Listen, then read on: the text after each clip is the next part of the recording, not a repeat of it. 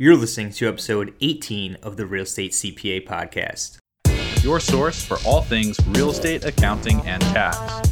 Here we reveal our secrets that can save you thousands in taxes, streamline your accounting process, and help grow your business. Stay tuned to hear insightful interviews with industry experts, successful real estate investors, and current clients on what strategies they use to grow their business and how they steer clear of Uncle Sam.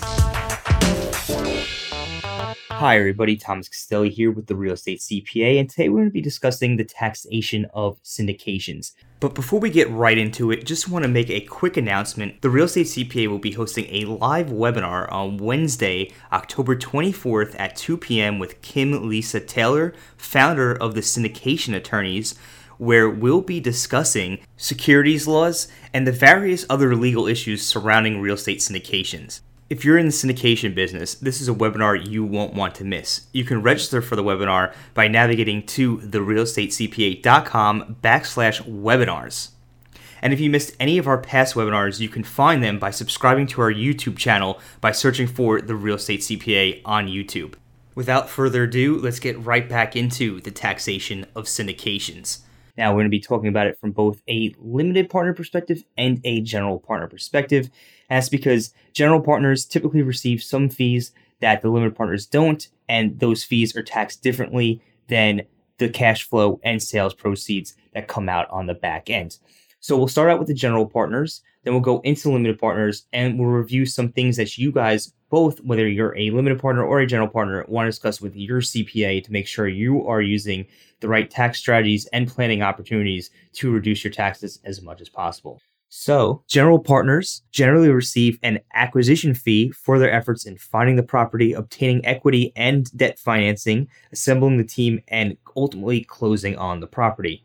This fee typically ranges anywhere from 1 to 3% of the property's purchase price, and this fee is taxed as ordinary income and is subject to the self employment tax.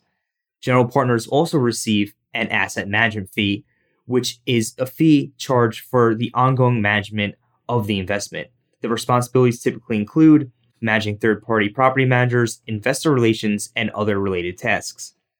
Asset management fees are typically 1 to 3% of the gross collected rents and are also taxed as ordinary income and are subject to self employment tax as well. Now, some syndication opportunities have other fees such as refinancing fees, construction fees, or disposition fees. These fees are treated in a similar manner to acquisition and asset management fees and are also, again, subject to that self employment tax. General partners will also receive a portion of the cash flow from their interest in the investment.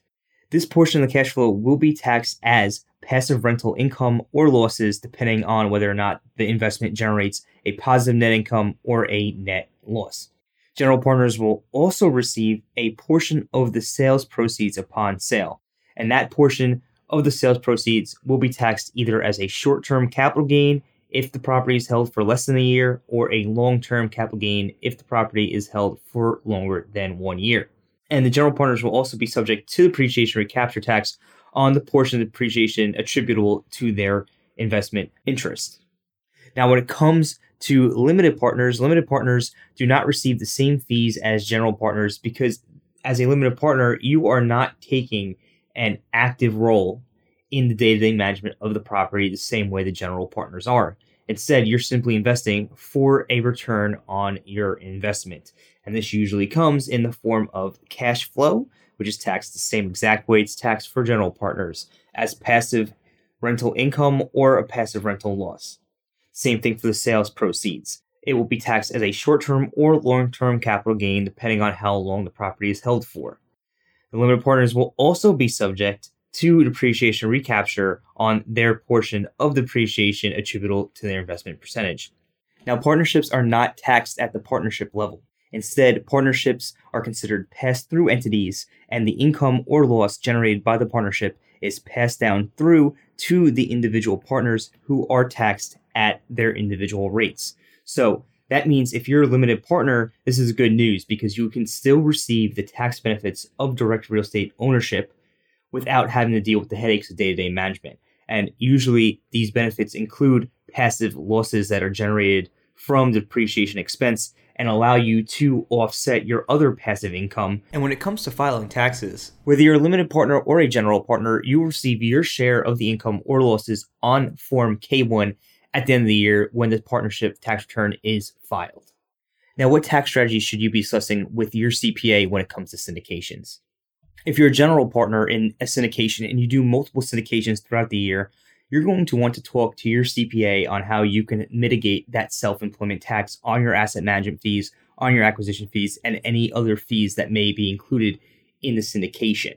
For limited partners, you're going to want to work with your CPA to develop a plan on which syndications are the best ones for you to invest with based on the other circumstances you have going on. Because not all syndication opportunities are structured the same way.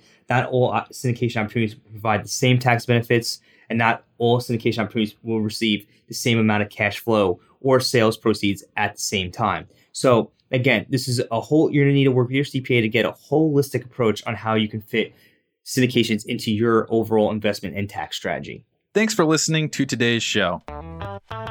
If you enjoyed the show, please find us on iTunes and leave us a review.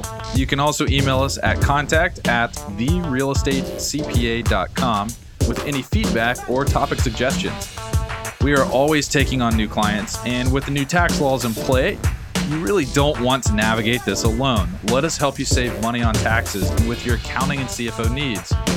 To become a client, navigate to our client page at therealestatecpa.com and fill out a web form with as much detail about your situation as possible. Thanks so much for listening. Have a great rest of your week.